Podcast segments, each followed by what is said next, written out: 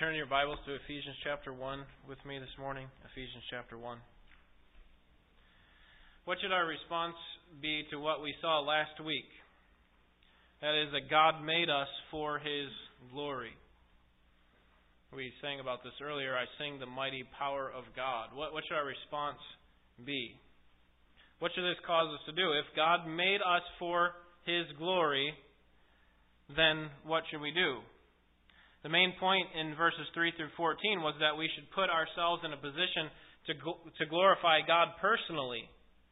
And Paul is, is going to give us all sorts of ex- exhortations throughout the book that lead us to a place where we're, we are living a life that is worthy of our calling, that we are glorifying God in our bodies, in our marriages, in our church.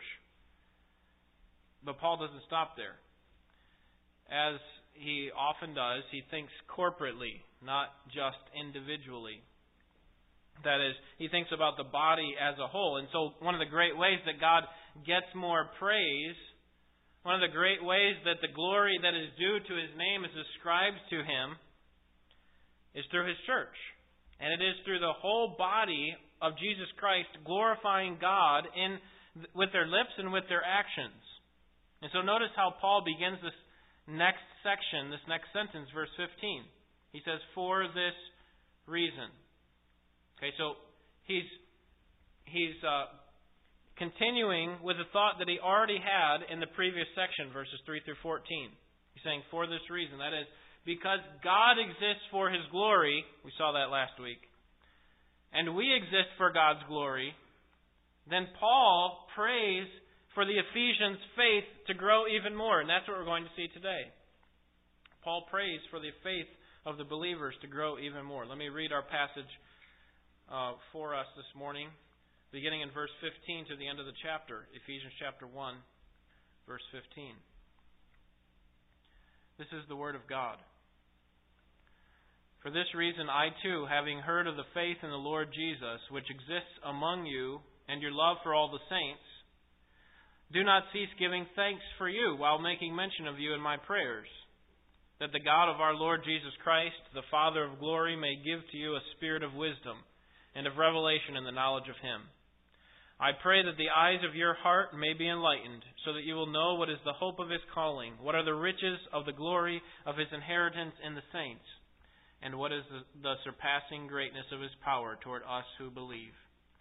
These are in accordance with the working of the strength of his might, which he brought about in Christ, when he raised him from the dead, and seated him at his right hand in the heavenly places, far above all rule and authority and power and dominion and every name that is named, not only in this age, but also in the one to come. And he put all things in subjection under his feet, and gave him as head over all things to the church, which is his body, the fullness of him who fills all in all.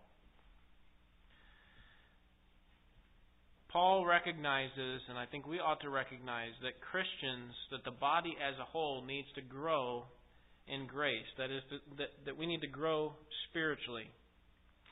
Now, verses 3 through 14 I mentioned last week is one sentence in the Greek language. In our Bibles, it's about four sentences. If you have a New American Standards, it's four sentences. And the same is true for this week. That verses 15 through 23 is also one sentence in the Greek language, but it's broken down into four sentences.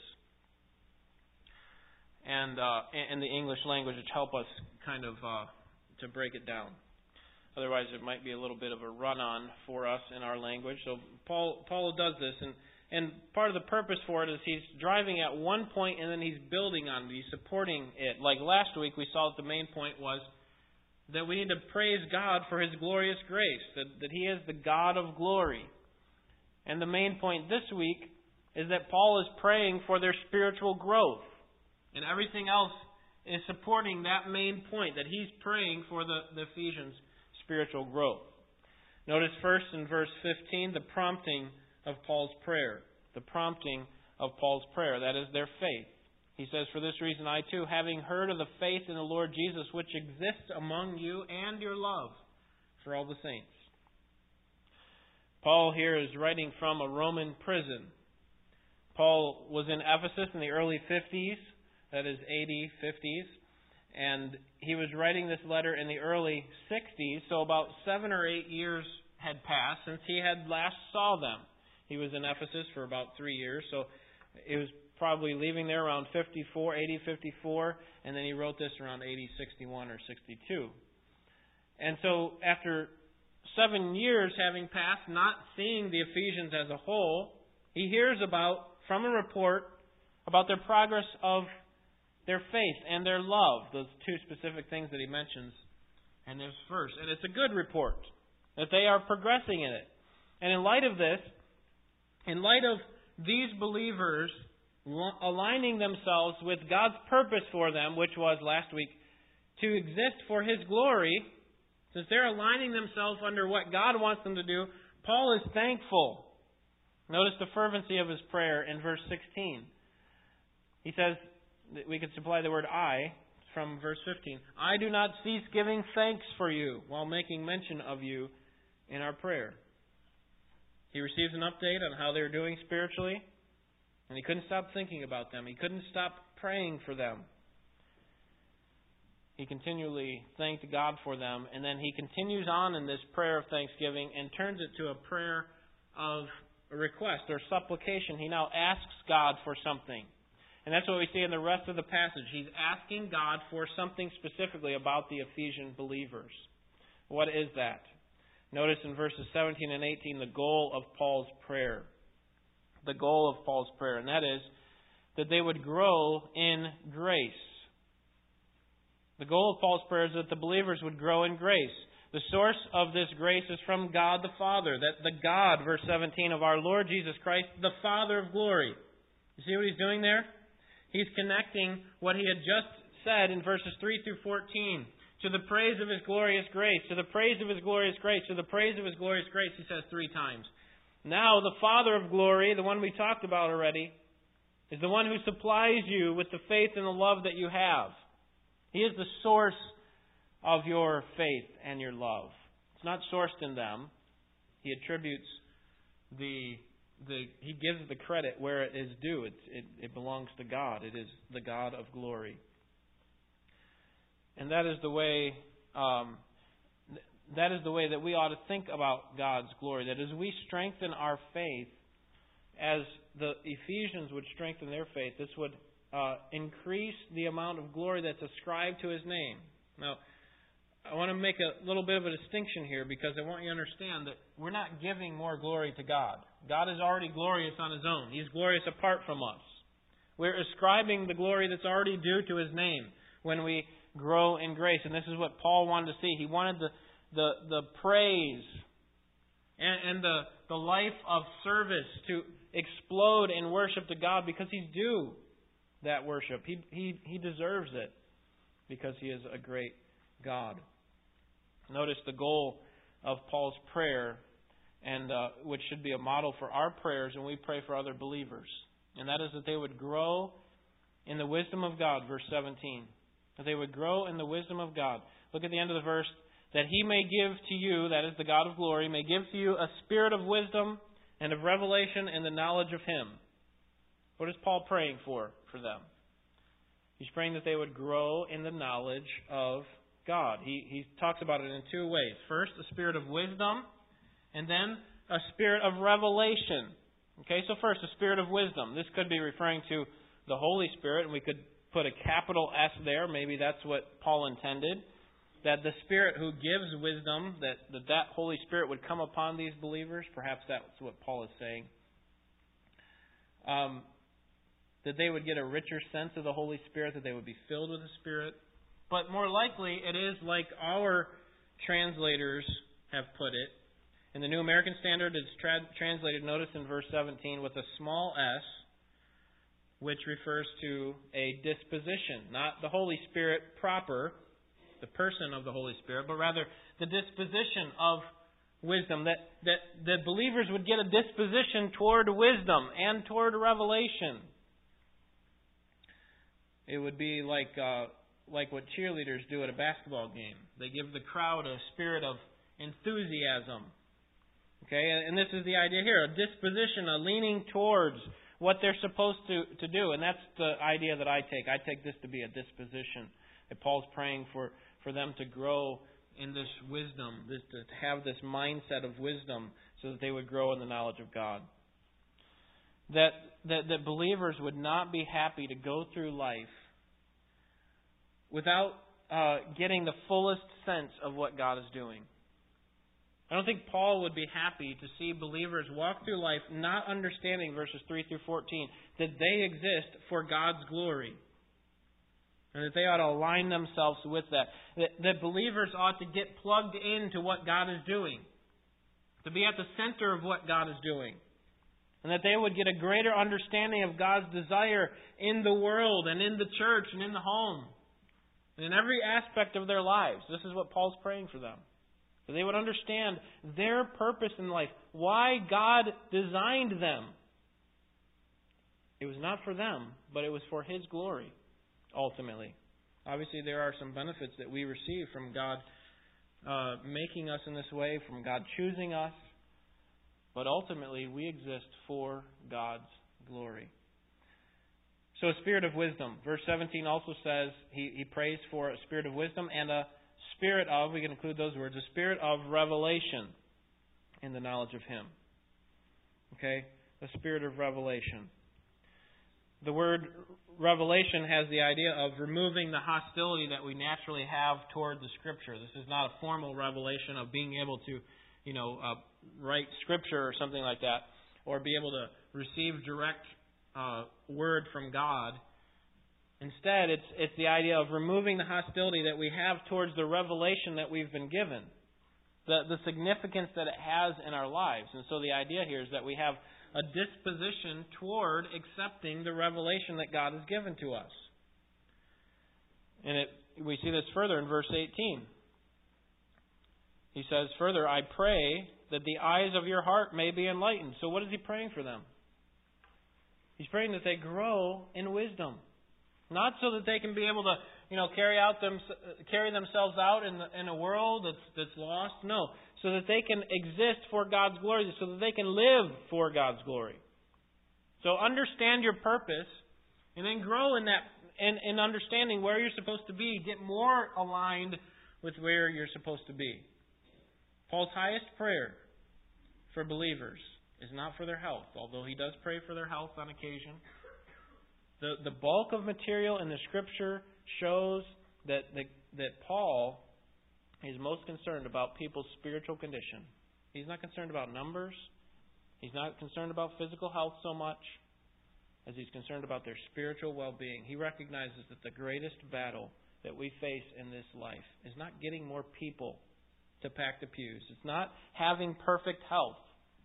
Because you, you, do you realize that you can have meaningful existence even if you don't have those other things? But you can't have meaningful existence without genuine spiritual growth. And so Paul's prayer for them is that you would grow. Colossians 1 says that you would grow in the knowledge and wisdom with all spiritual understanding. He keeps praying for them. Grow in wisdom, grow in the knowledge of God. And So what I'm saying to you is that the highest goal in all of life for you is to know God. This should be what you pursue in life. That you search for the truth of God which comes from His Word. Like you are searching for hidden treasure. If I told you that I had a map of our land right here, and there was some hidden treasure in there, and on the map it told you exactly where that hidden treasure was, how many of you would be sitting here right now? Right? We search for hidden treasure like it means something. And Proverbs 2 says this is how we ought to search the Word of God. As if it has purpose, it has meaning, and it does. It teaches us to do what is right, to be in line with God's will, and it teaches us to avoid evil.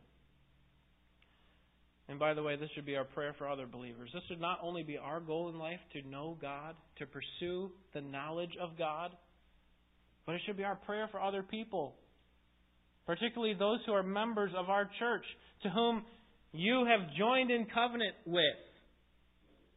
That our prayer for them is that they would grow in their wisdom of God so that when you go through, hopefully on a regular basis, through the members of our church as you're praying for them, you should be praying for something very specific. that they would grow in knowledge and spiritual understanding. Yes, we have physical problems and we ought to pray for them. it, it is presumptuous of us not to pray for those things. Like King Asa, who consulted the doctors but did not consult God. Or like Joshua, who, when he was seeking a, a matter of wisdom with the Gibeonites coming, he, he just sought his own counselors and not God. So that, that was wrong in those cases. So I'm saying, not to the exclusion of those other things, but the most important thing that we can pray about for other believers is not their health. It's not their financial well being. It's about their spiritual growth. There is nothing greater in life for the Christian to pursue than spiritual growth, and this is what we ought to pray for them. Why? Why ought we to pursue this idea of knowing God? Why should we pray for others in this way? The answer is in first, the end of verse 18 and then verse 19. This is where Paul really begins to unpack the great riches that we have in Christ. At the end of verse 18, I, we'll read the whole thing. Verse 18, I pray that the eyes of your heart may be enlightened, so that you will know what is the hope of his calling, what are the riches of the glory of his inheritance in the saints, and what is the surpassing greatness of his power toward us who believe. There are three things there and we could call these the purpose, uh, the purposes of Paul's prayer. Okay, the purposes of Paul's prayer. Number one, that these believers, that we would know the hope of our calling, that we would know the hope of our calling. Look at the end of verse 18 again. So that you will know what is the hope of his calling. What is Paul talking about here? We briefly looked at this call of God last week, You remember in Romans 8, 29 and 30 when we saw that those who whom God had foreknown, he predestined, and those whom he predestined, he also called, and those whom he called, he also justified, and those whom he justified, he also glorified. Okay, so we have that great chain of uh, that chronological chain of how God chooses a person before the foundation of the world, and then he calls them, and then justifies them and glorifies them. This is what is known as Theologians call this the effectual call. The effectual call. That is, it affects faith, it guarantees faith. When God calls a person in this way, they answer. They have to answer because they are His sheep. And Christ's sheep know His voice and they follow Him. Now, what I want you to understand is that there's also another type of call that's talked about in the Scripture, and that is the general call. The general call that says, like when says that God calls on all people everywhere to repent. Think about that for a second. God calls on all people everywhere to repent. Now, does everyone everywhere repent? Absolutely not. Okay, so that's a general call. That's not part of that great, beautiful golden chain in Romans chapter 8. Those whom he foreknown, for, foreknew, he predestined and he called. That's not the type of call that's talked about there. That's an effectual call in Romans 8. But when God calls all people everywhere to repent. He's talking about a general call that he, he has a demand for all people because he owns them. Right? He made them. That's a general call. So what are we talking about here? Um, Paul's talking about the effectual call. Okay? The effectual call that everyone that God calls in this way, in verse 18, they respond. So here's what Paul wants believers to know he wants them to know the hope of their calling.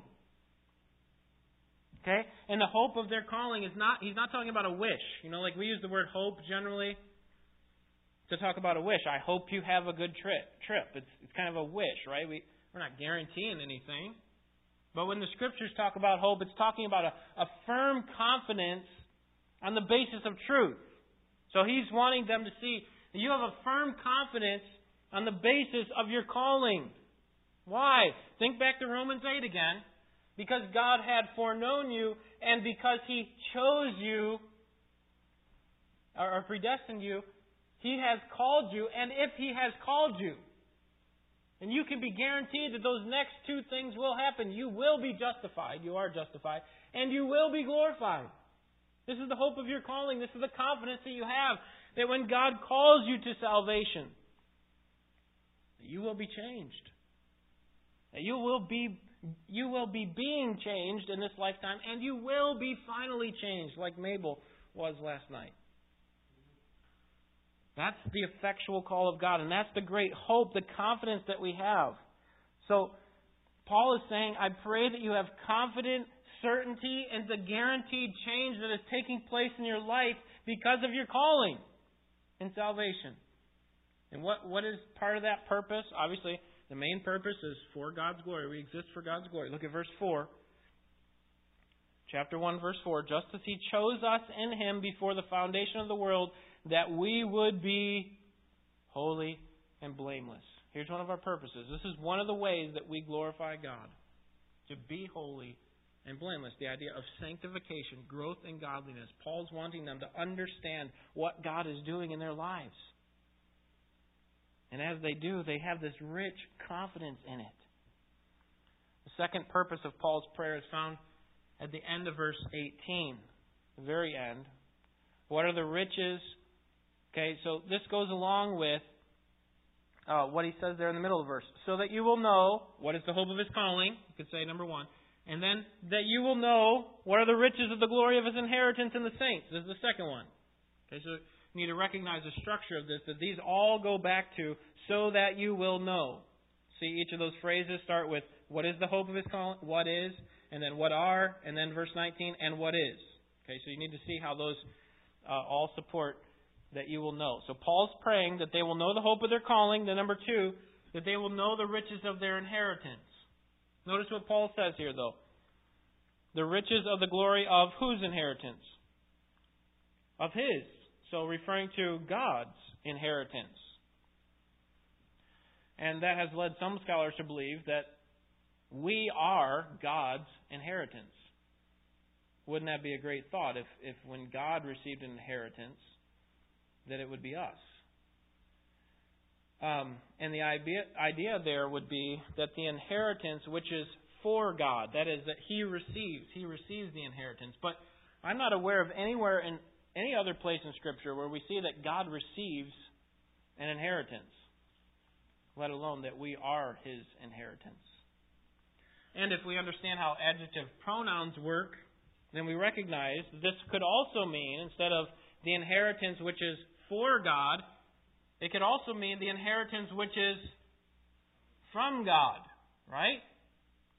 For example, I could take the phrase, I could give you the phrase, his money.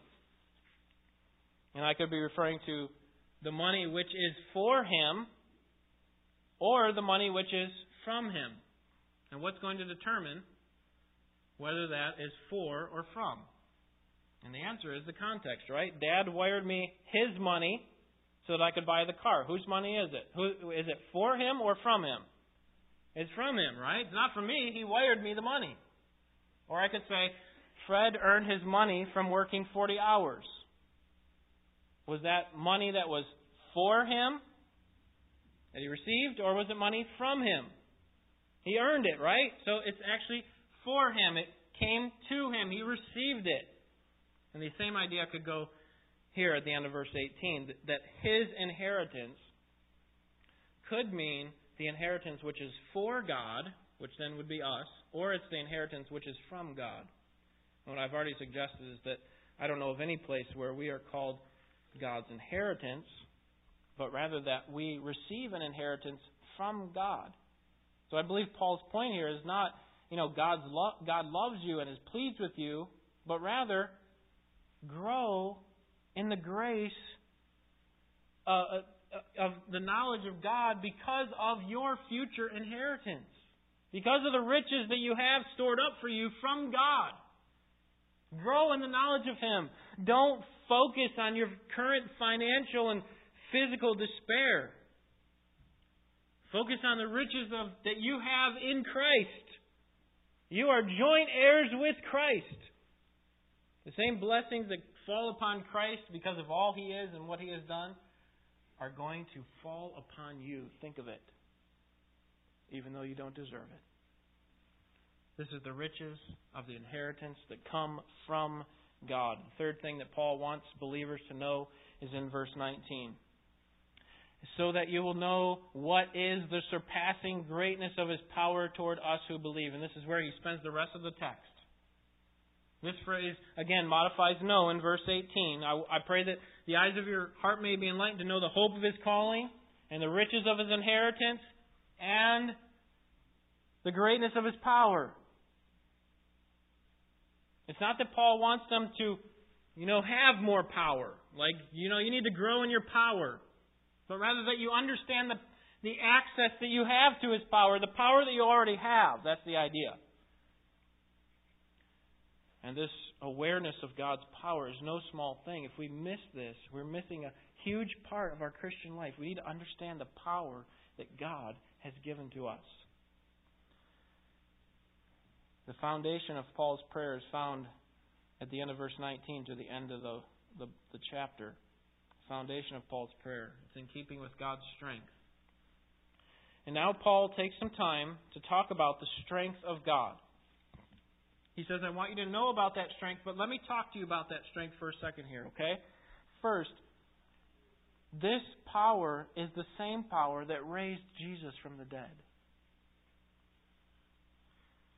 Think of God's great power. Can you think of a greater way that God has displayed his power in all of human history than the resurrection?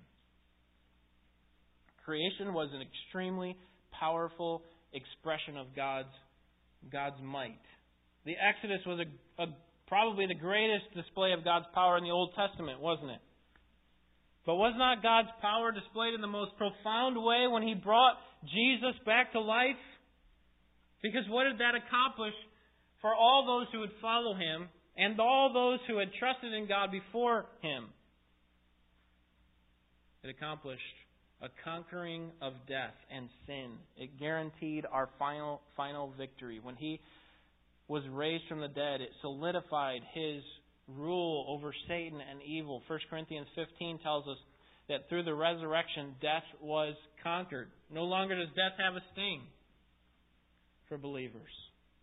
That's the kind of power that God has. It was displayed in Jesus being raised from the dead, but it's also a power that gave Christ rule over all things, verses 20 and 21, which he brought about in Christ when he raised him from the dead and seated him at his right hand in the heavenly places, far above all rule and authority and power and dominion, and every name that is named, not only in this age, but also in the one to come. God's power was on display at creation, yes, at the Exodus, yes, but in its greatest way at the resurrection. And then at the ascension of Christ to the right hand of God, where He reigns over all things, where He has the right to rule as sovereign Lord. And while now we live in a time of disputed sovereignty, that is, many people think that Satan is in control of this world, that he has the final say on what happens in this world. We know that, that that's only, it's not a real sovereignty that Satan has, right? It's a disputed sovereignty. It's actually sovereignty on a leash. Because God, Jesus Christ specifically, because of God the Father, has sovereign rule over all things, and one day it will be seen by all. Philippians 2 says, at the name of Jesus, what's going to happen? Every knee will bow to his sovereign rule. Because he is the king. Not everyone recognizes that right now, but it will be seen. He will be seen to be the sovereign ruler. That's the kind of power that God has. And this same power has exalted Christ over all in verses 22 and 23. He has been put in a place of sovereign, rightful ruler. And the reason that this universal reign of Christ is so important, why Paul talks about this in these last verses, why does he take four verses to talk about this?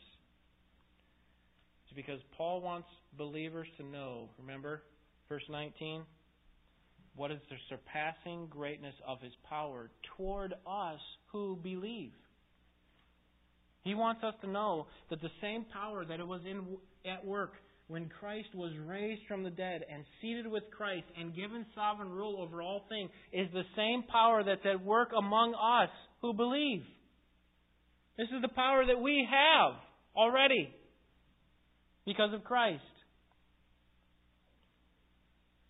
You see, we can be confident that the way that Jesus leads us, He being the head of the church, will not be blocked by an obstacle that God doesn't want to put there, right? Why? Because if, think about it this way, it's a logical conclusion that we need to come to. If Jesus is the sovereign ruler over all things, and He is, and He is our leader, and He is, what does that mean for the direction that we're going? Do you see? It means that we can trust our leader. That nothing outside of this institution that He's made us a part of, the local church, the, the full universal body of Christ, nothing outside of it can stop us from doing what God wants in this world. Do you see? Nothing. Notice the description of Christ's body here in verse 23. Okay, at the end of verse 22, here he makes the connection. And he gave him as head over all things. Okay, he's head over all things, but he's given this same head, Jesus Christ, to the church. And then notice how he describes the church, verse 23, which is his body, the fullness of him who fills all in all. We need to understand this last phrase here in verse 23. Does it mean that the church fills up what's lacking in Christ?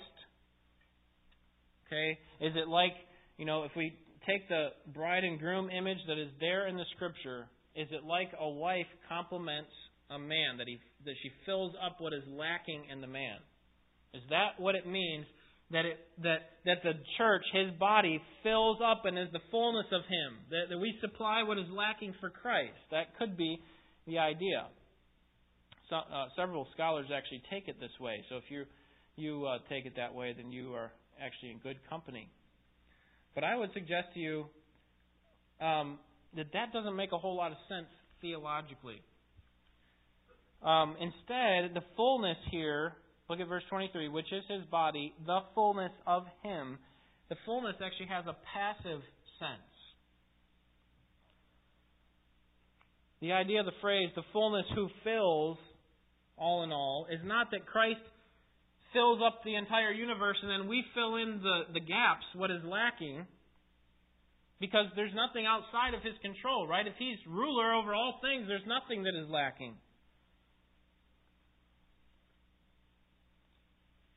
Instead, it is that Christ fills up us.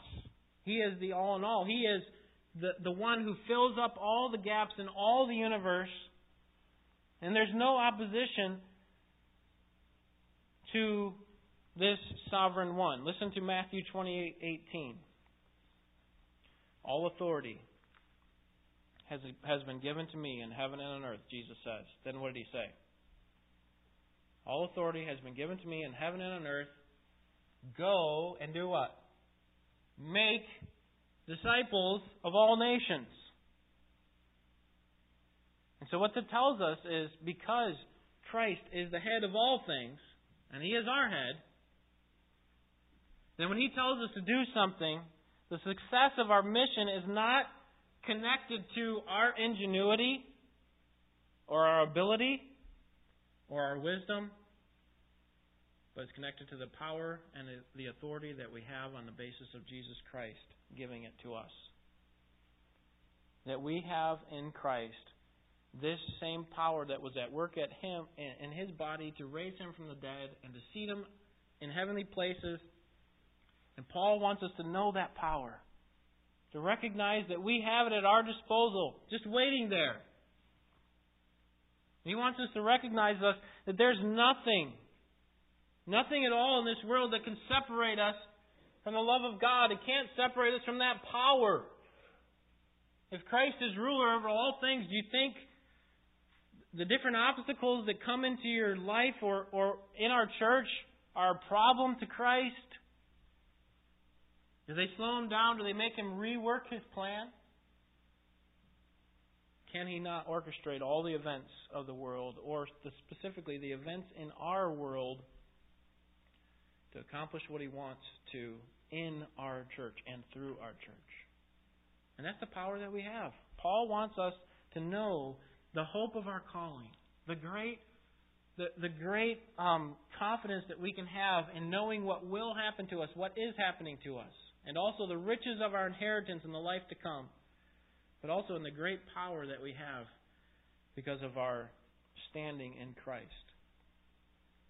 Let me leave you with three applications this morning. Three applications. Number one, align your purpose in life with God's purpose for you.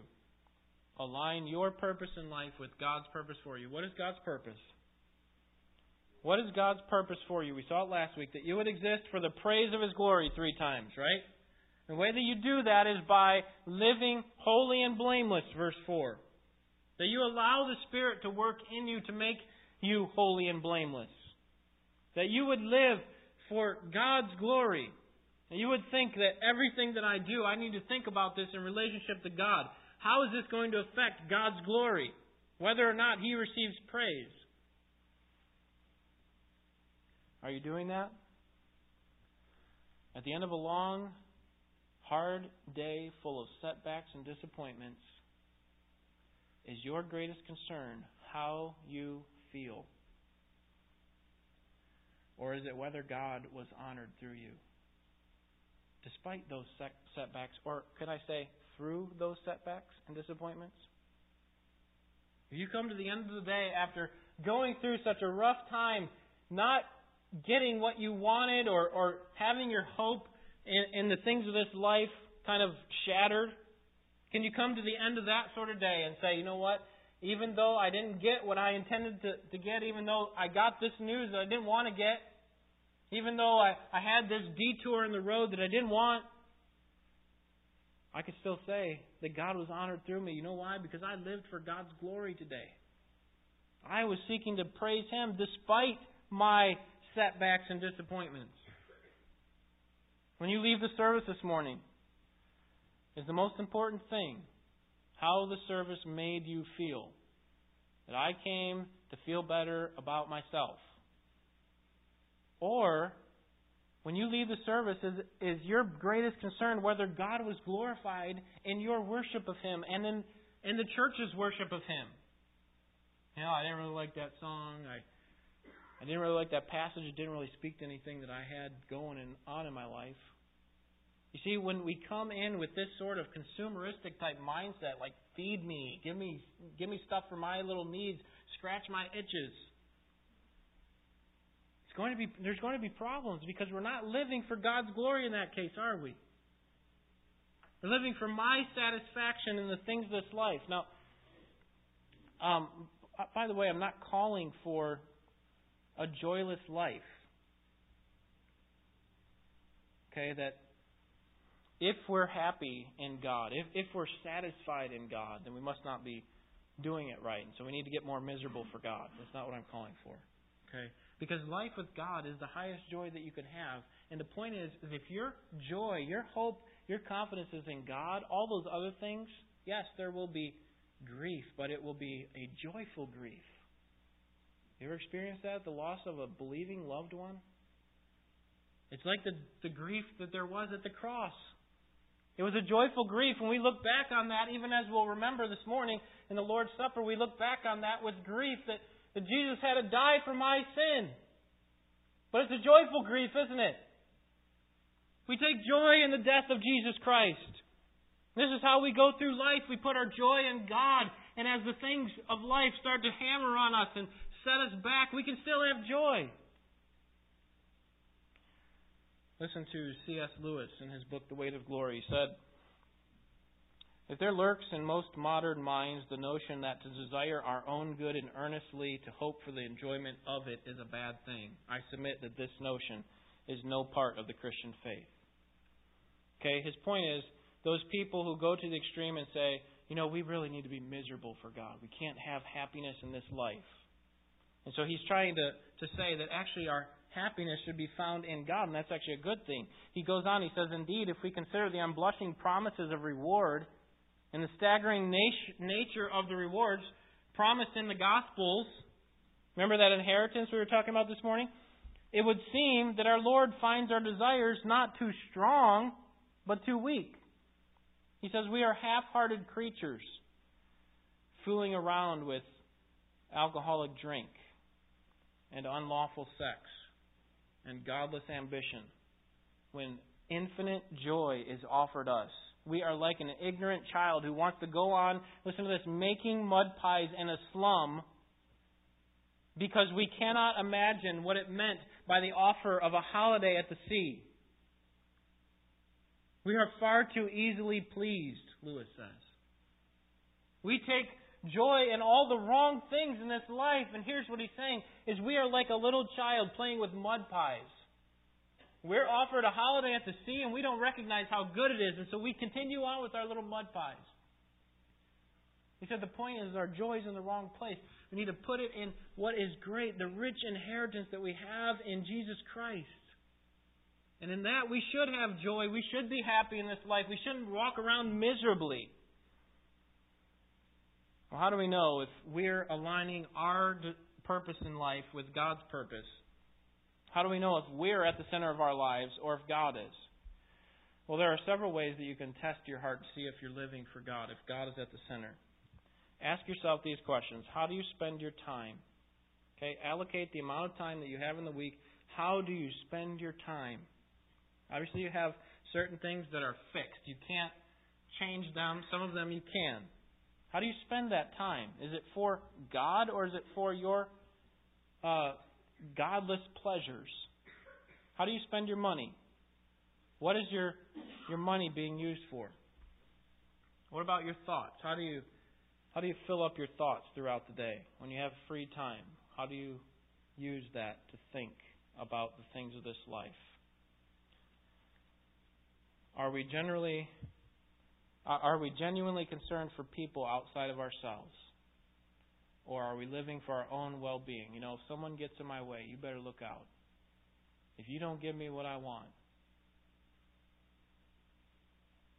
Okay, are we living for ourselves? Are we living for God? Are we living for God's glory? Number two, there's nothing greater in this life than knowing God. There's nothing greater in this life than knowing God. In order to glorify God, you have to love and trust God. In order to trust God, you have to know God. Have you ever trusted anyone you didn't know? Okay? And the more that you know a person, the more you can trust them. That's the same way it is with God.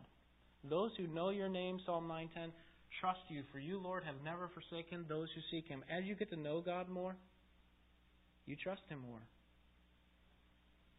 And so the greatest thing in life is to know God. Are you working to get to know God better every day? You know what? Once a week, that's good. I'll come to church, I'll know God then, and that'll be enough. It's like a little bit of fuel in my tank, It's all I need. But are you getting to know God every day? Are you reading His Word? Are you meditating? Are you memorizing His Word? Are you talking to Him in prayer? Just think about it this way Do you have a growing relationship with God, or has it long been stagnant? Yeah, God gave me everything I wanted. I wanted freedom from eternal hellfire, and so we don't talk to each other anymore. I got what I wanted, I'm out of here. Is that a relationship with God? Is that a growing relationship with God? There's nothing greater in all of life than to know God. And then number three, pray for Christ's church. Specifically, pray for the expression of the body of Christ that you know. Here, this church here in Royal Oak.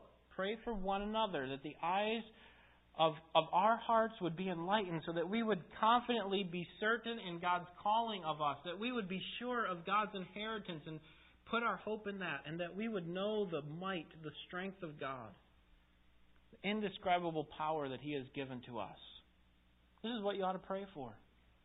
Pray this for yourself and for your church, and that the church would know that because Christ is ruler over all the universe, that we can be confident that He is working out everything in the universe for His body.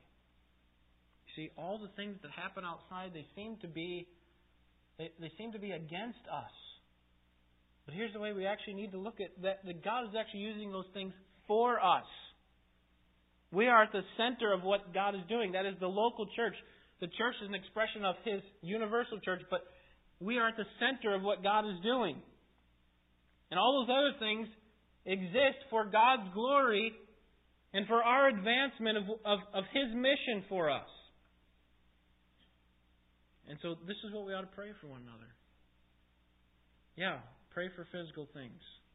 Yes, pray for decisions about wisdom.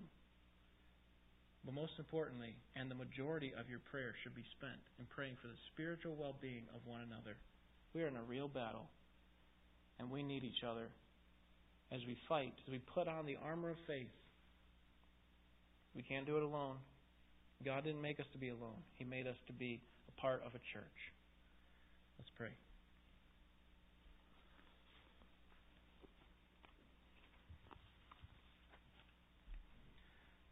Our great Father, we're thankful that you have revealed to us that your greatest purpose in all of life is to magnify your name, to make your name known.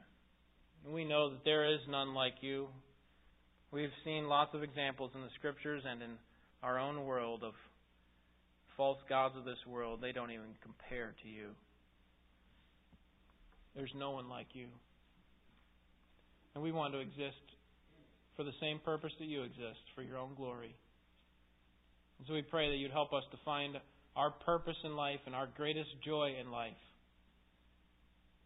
To, to live for you, to grow in holiness and blamelessness. And we know that that's something that we can be confident that will happen because all those whom you have called, you have justified and will glorify, that you are sanctifying us we have a confident hope in the calling that you've given to us.